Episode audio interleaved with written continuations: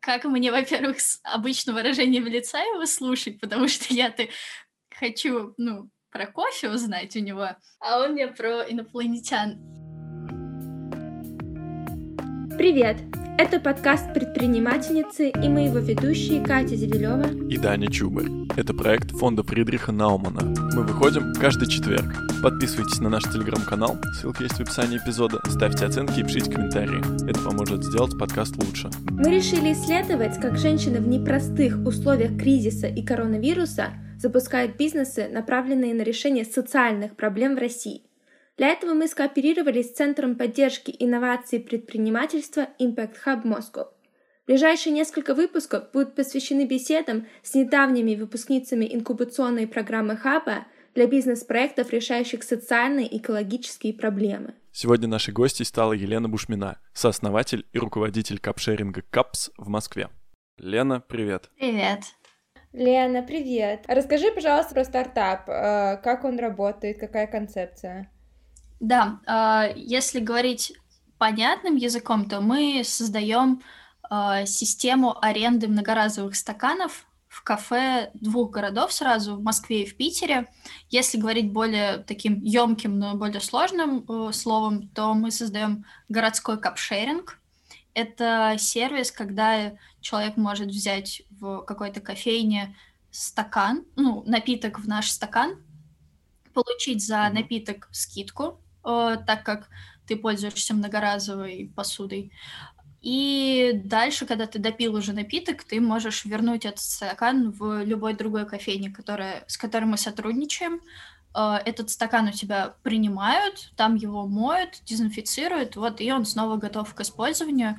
И таким образом мы снижаем количество использования одноразовых стаканчиков бумажных, вот, потому что одноразовые стаканы такие, они создаются из первичного материала, то есть под них вырубаются деревья и в достаточно большом объеме, а также эти стаканы, они пропитаны таким слоем пластика, чтобы угу. сам стакан не размокал и держал жидкость.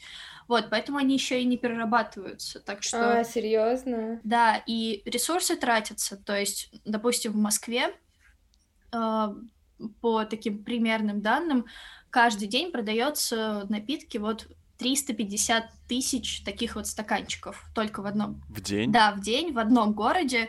И для, Господи. допустим, вот для такой, для такого спроса в Москве э, в год вырубается 50 тысяч деревьев. О боже, ужасно. 50 тысяч деревьев? Ужасно. Да, о боже. Понятно. Вот, поэтому, это, да, да, мы, мы захотели не снижая спрос на напитки, потому что сейчас темп в больших городах он бешеный, нет возможности там оставаться и сидеть, пить кофе в кафе.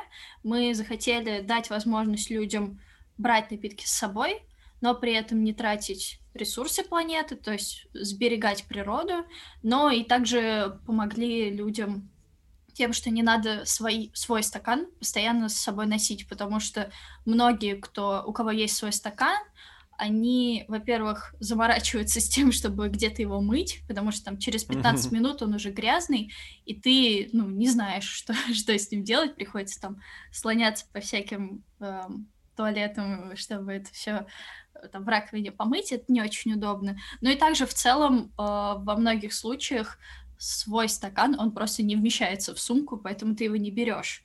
Вот, и если uh-huh. ты там за экологию, тебе действительно важно не использовать такой вот неперерабатываемый мусор, то во многих случаях люди, которые не взяли стакан с собой, отказываются от напитков. Это плохо и для кофейни, потому что это потерянные продажи, и для человека, который хотел что-то выпить, но вот не может. Угу. Скажи, пожалуйста, как ты пришла к идее, что именно такого бизнеса не хватает в Москве? Ты видела примеры таких бизнесов в других странах, или ты видела проблему и долго думала над решением? Как это вообще пришла такая мысль? Мне кажется, это какой-то симбиоз того, что ты сказала. Э, во-первых, э, очень много статей э, выходит, ну и на личном опыте понимаешь, что нужна какая-то альтернатива вот этим бумажным стаканчикам, но какая, не совсем понятно, и ты пытаешься найти какой-то выход, и вот э, есть уже успешный немецкий проект, который называется Recap, Uh, они работают по всей Германии с кучей заведений, у них 50 тысяч, ой, господи, 5 тысяч заведений по всей Германии подписано. Мы общались uh, с создателем Рекапа, чтобы mm-hmm. там открыть там, франшизу, чтобы сделать отделение рекапа в России, но они сказали, что они сейчас сконцентрированы на улучшении процесса у себя внутри страны, вот, но мы решили, что это не повод того, чтобы опускать руки и ничего не делать, а все-таки решили предложить на российском рынке такое решение. Э, Лена, вот не сталкивались вы с такой, как бы, э, ну не знаю, проблемой это или нет, но все-таки э, в Германии и в России довольно разные отношения к такой к зеленой волне, условно говоря.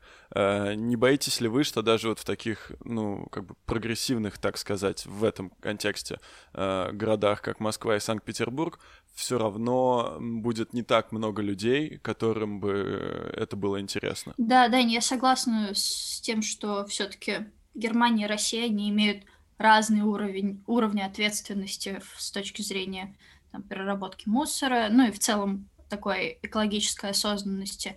Но если анализировать рынок, то мы видим, что очень много уже предложений и действий делается со стороны как потребителей, так и различного бизнеса в разных сферах. Это может быть там продуктовый, в котором там азбука mm-hmm. вкуса и вкусвилл отказываются от э, печатания чеков, и они высылают их электронно. Также, допустим, какой-то fashion, который создает э, свой, свою одежду из уже переработанных материалов. То есть, если копаться в этом, то уже очень много чего делается.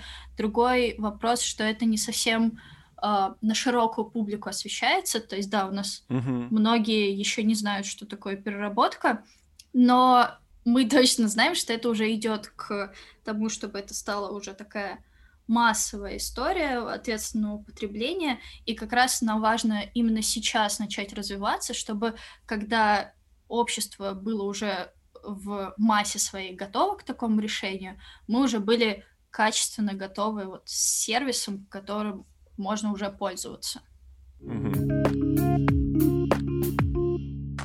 Другая объективная проблема и сложность, с которой сейчас столкнулись Э, все в мире, но шеринг бизнеса особенно, это, конечно, ковид. И тебе тысячу раз уже спрашивали, а не опасно ли использовать одни и те же стаканы.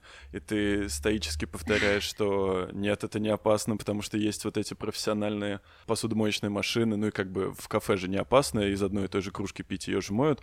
Но э, не думаешь ли ты, что здесь может быть проблема именно какого-то психологического восприятия у людей, ну просто вот сейчас, в такие очень не, нестабильные времена, что просто на уровне восприятия восприятия людям будет казаться, что это как-то более опасно, чем одноразовый стаканчик, который никто до этого не трогал, его взяли, потом и выкинули, а после ковида разберемся, условно говоря. Ну да, ковид, он повлиял на всех, но тут э, мы как раз отдельно развиваем такое направление, как объяснение того, что это безопасно. Во-первых, как, как ты правильно сказал, э, в общем, рестораны и весь такой ресторанный бизнес, кафе и так далее, они очень давно, еще там со времен открытия э, ресторанов, э, боятся различных э, болезней, которые могут передаваться mm-hmm. вот через приборы, через что-то такое, то есть там всякие палочки и так далее.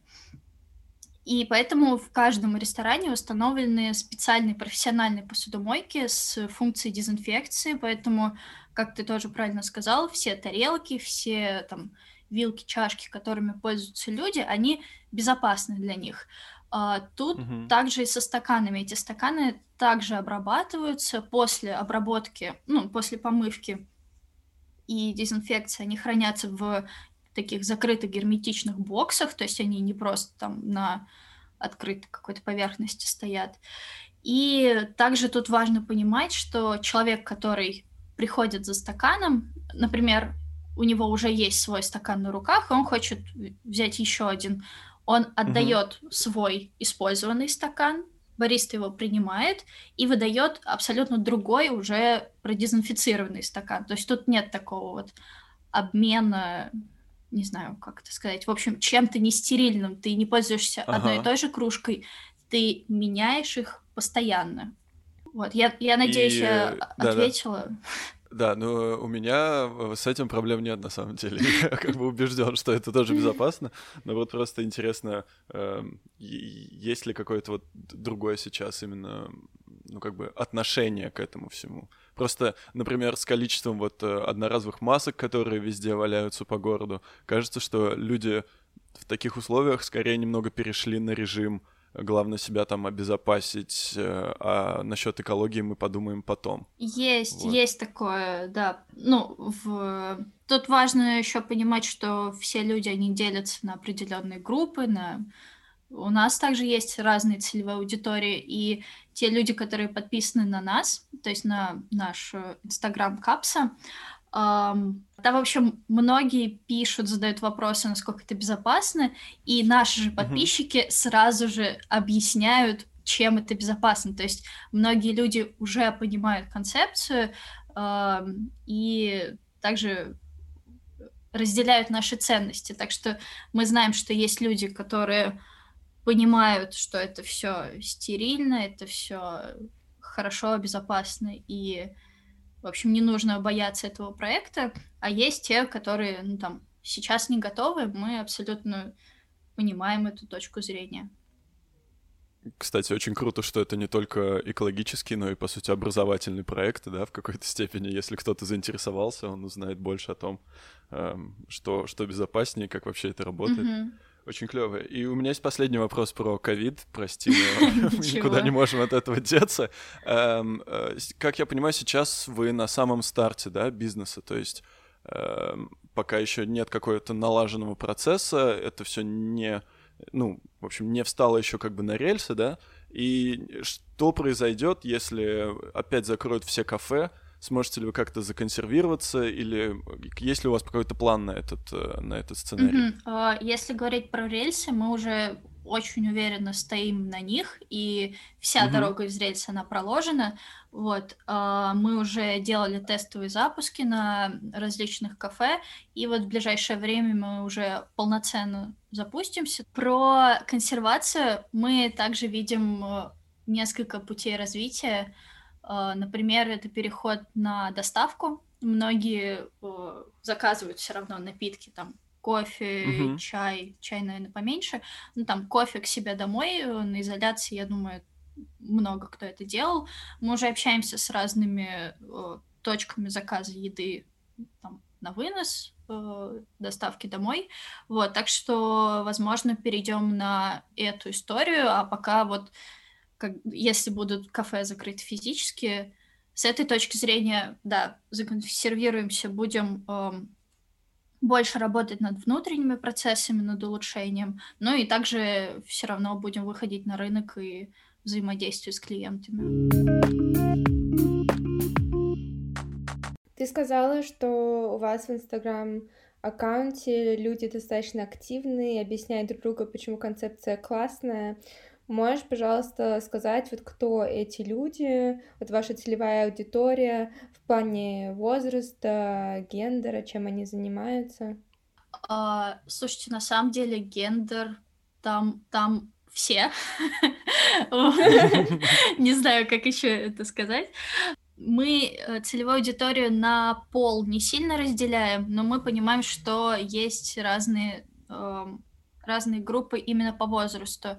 Есть ребята, которые там студенты, это там 17-20, я бы даже объединила это на там 17-25, то есть люди, которые очень активны в социальных сетях, они подписаны на различные эм, на различные блоги, онлайн издательства и так далее. То есть это те, кто уже вовлечены вот в вопросы экологии и понимают какие-то там вза- взаимодействия и так далее. А также у нас есть аудитория людей, которые из бизнеса, то есть это люди, которые работают в различных компаниях э, в сфере там, экологизации, и также они там нам пишут, общаются, спрашивают, как мы можем с ними посотрудничать, вот что-то такое вместе придумать. И также есть люди уже более старшего возраста, и это люди, у которых есть дети, и они понимают, что им хочется оставить планету для своих детей, какую-то более чистую, сбереженную, ну и в целом, чтобы их дети знали, что такое деревья, не только по картинкам. Вот, я бы сказала, что да, вот у нас в основном это, конечно, молодая аудитория такая, э, там студенты и люди, которые вот сейчас работают, то есть молодежь. А, но и также есть люди, которые вот более зрелого возраста. Интересно, конечно, для меня было неожиданностью услышать про людей более старшего возраста, потому что в моей голове есть такой стереотип, что только люди там условно до 35 интересуются экологией и хотят а, экологично все покупать и вести себя. Да, это на самом деле я тоже так думала, но сейчас чуть больше э, изучаю вопрос того, какая аудитория вообще следит за экологическим развитием и, точнее, устойчивым развитием, вот, и нашла очень много блогов, где там девушки, мамы э, активно просвещают свою аудиторию насчет экологических решений, вот, mm-hmm. то есть это именно люди, у которых есть дети, вот какая-то такая взаимосвязь. Mm-hmm. Mm-hmm. Интересно. А, а можно такой вопрос? Сколько тебе лет? Мне 22 года. Это очень здорово, потому что мне кажется, что мало людей твоего возраста, кто запускает уже в 22 года бизнес. А, и в связи с этим я хотела спросить, сталкивалась ли ты с какими-то трудностями из-за своего возраста в плане, когда ты налаживала процессы и запускала бизнес, чувствовал ли ты какое-то, ну, снисходительное отношение из-за того, что ты вот именно очень молодая девушка? Ну, наверное, самый быстрый ответ это нет. Mm-hmm. В целом у меня весь опыт, который у меня был, он очень приятный, не было никаких вот таких косых взглядов или что-то такое. Я вообще думаю, что еще раньше, возможно, люди бы удивлялись, когда человек, которому там за до, допустим, 30, он создает какой-то свой проект, он его развивает. А сейчас, мне кажется, это уже какая-то такая привычная история, когда, mm-hmm.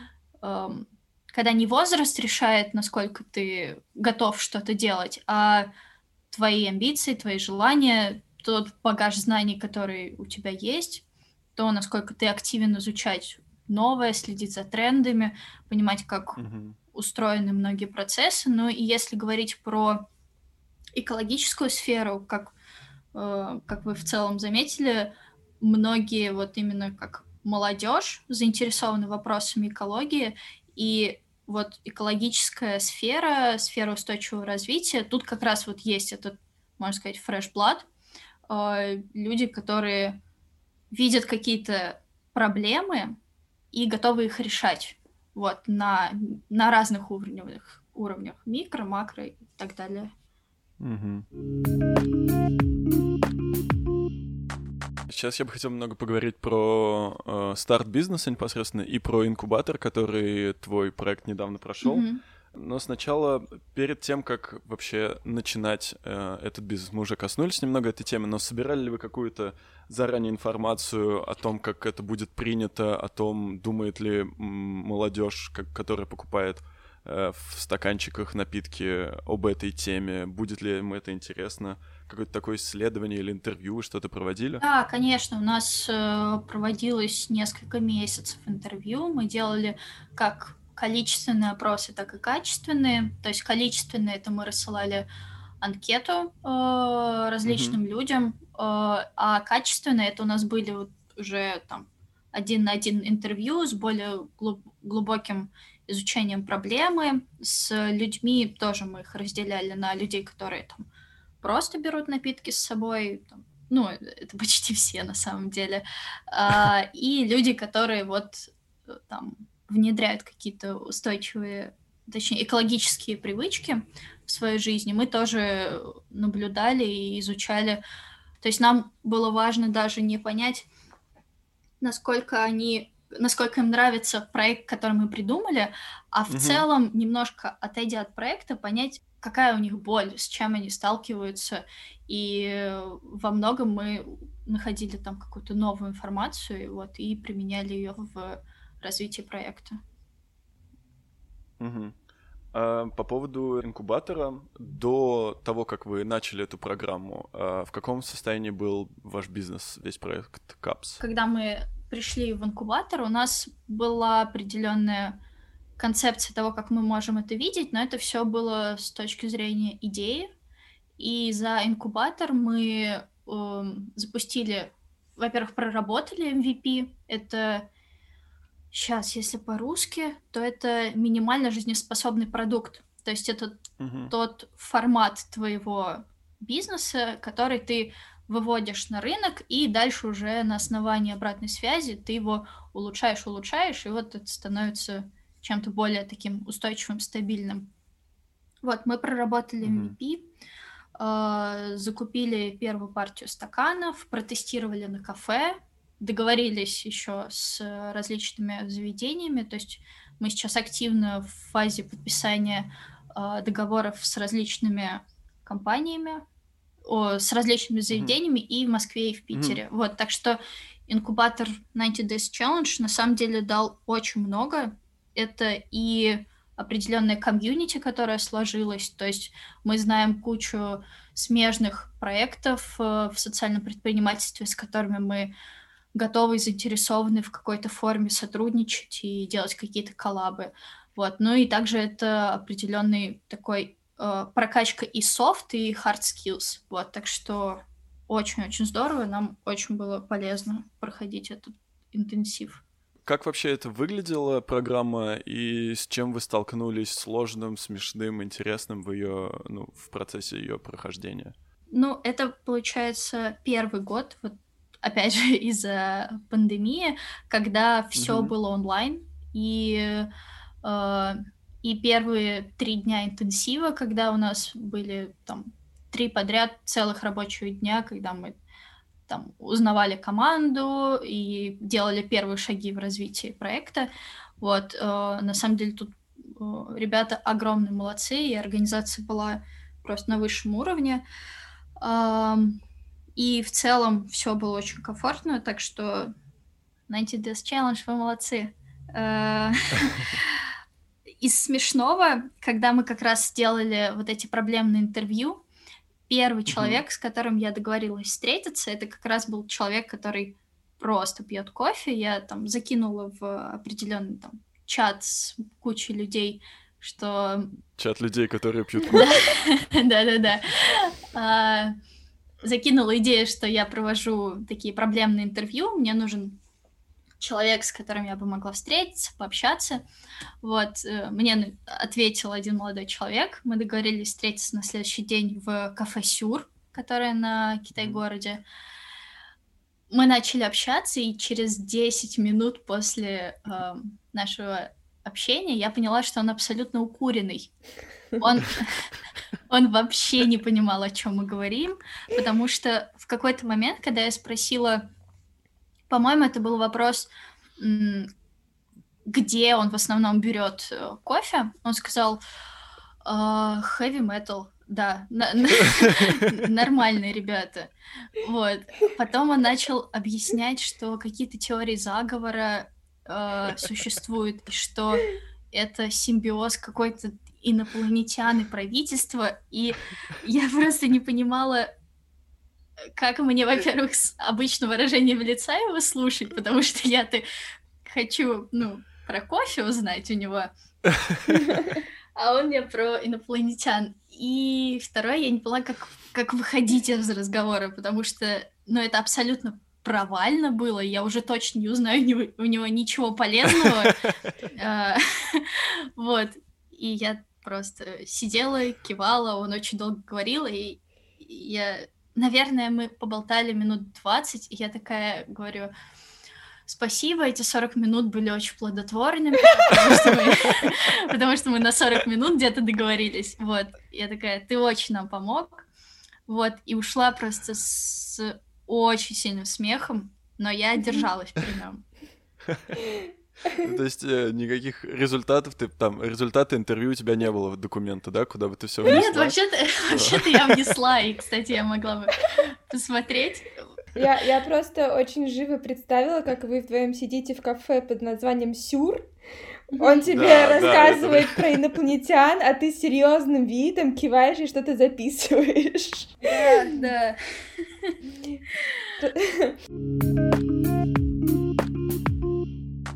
А как э, у вас собралась команда? Вы изначально все дружили? Это какие-то вот люди из общей компании? Или ты специально искала кого-то через какие-то каналы? Как это выглядело? Мы с Никитой познакомились так, я была подписчиком э, простого дела, вот, и э, Потом я познакомилась с тоже основательницей Настей, которая тоже основатель простого дела. Мы с ней пересеклись где-то на Маховой, ну, около Красной площади, начали общаться, вот, так мы познакомились, потом еще раз встретились, вот, и когда они начали развивать капс, то мы уже понимали, что мы в одной команде, вот, и начали это все развивать. И это, наверное, очень хороший пример того, что если вам интересно поработать с какой-то командой, и вы в целом знаете, что вам было бы интересно что-то поделать, вы можете предложить свои там, силы, ресурсы и так далее, то пишите людям, с которыми вам интересно было бы поработать, и это не скажу, что на сто процентов, но во многих э, случаях это вот действительно происходит, и люди получают новые знакомства, новые mm-hmm. различные там опыт, ощущения и так далее. Это очень здорово. Такой нетворкинг. На данный момент, на сегодня, какие следующие шаги вы видите для своего бизнеса? Это, как я уже сказала, полноценный запуск и тестирование процессов, которые мы создали, и улучшение их. То есть э, нам сейчас угу. очень важно выйти с нашим решением, а дальше просто улучшать его, понимать, какие есть запросы с клиентов как пользователей и с клиентов как заведений, вот, и развивать наш сервис, чтобы он был качественным и удобным как для клиентов, так и для нас, собственно, тоже. Угу. есть ли у вас какая-то цель или, может быть, я не знаю, программа минимум-максимум на какое-то обозримое будущее? У нас э, точно расписаны планы по поводу подключения заведений и пользователей на ближайшие полгода. Э, если говорить про программу максимум, мы хотим, чтобы э, в Москве э, заведения стали сокращать количество закупки вот этих одноразовых стаканов, а прям максимум-максимум это в целом отказались от них, чтобы мы были единой Ого. такой экосистемой, и уже многие люди пишут нам о том, что они хотят видеть наше решение в различных городах, так что мы угу. э, в будущем, то есть в процессе масштабирования мы открыты к тому, чтобы выходить и на другие города. Вот, просто нам сейчас нужно отработать процесс на Москве и Питере, и дальше мы с радостью будем вот развивать капшеринг, такой городской капшеринг на уровне страны. А, когда мы говорили про ковид, ты упомянула, что э, ну, один из вариантов развития это то, что вы будете работать на доставку. А возможен ли сценарий, когда вы вместе с какой-нибудь э, компанией, там, которая занимается доставкой еды, там, не знаю, Яндекс, Лавка, кухня на районе, чтобы мне привозили не просто бумажный стакан, а вот как-то ваше решение было интегрировано к ним? В теории возможно ли такое? В теории, я думаю, все возможно.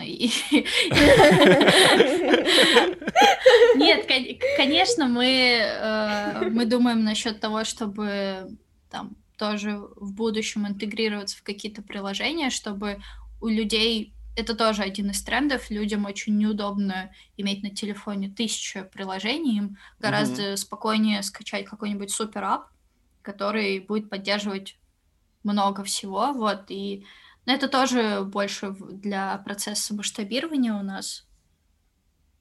Угу. Мы незаметно э, дошли вот до самого последнего нашего вопроса.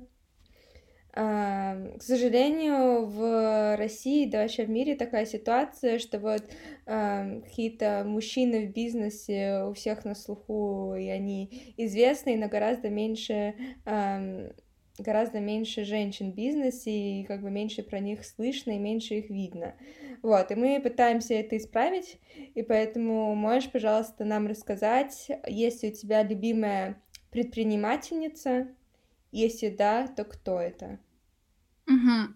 Я думаю, что э, с этим вопросом мне очень помог инкубатор, потому что мы познакомились с огромным количеством людей, которые сейчас создают свои проекты, создают свои бизнесы, и я уже сейчас могу там назвать штук 10, а может быть и больше людей, которыми я уже восхищаюсь, кто создает свои э, проекты. Также вот многие у вас будут тоже в будущем в подкастах. Вот, и, надеемся, да. Да, я со всеми с ними дружу и желаю им огромного успеха и всего самого лучшего. Также у меня мама, она тоже предпринимательница. О, вот, классно. и я как-то всегда на нее ориентировалась, не в плане того, что я тоже что-то создам, а того, как она ведет процессы, разговаривает с командой, как она ставит задачи и так далее. Вот я думаю, что я это уже очень давно впитываю как губка и что-то от нее перенимаю. Вот, так что если я вижу в своих действиях свою маму, я прям горжусь. Ой, это, О, это потрясающие слова, да, для, для завершения эпизода, прямо так. Э, да. Очень трогательно. А еще очень смешно, что у нас с ней абсолютно одинаковые имена. Ну, в плане я, я Елена Бушмина, и она тоже Елена Бушмина.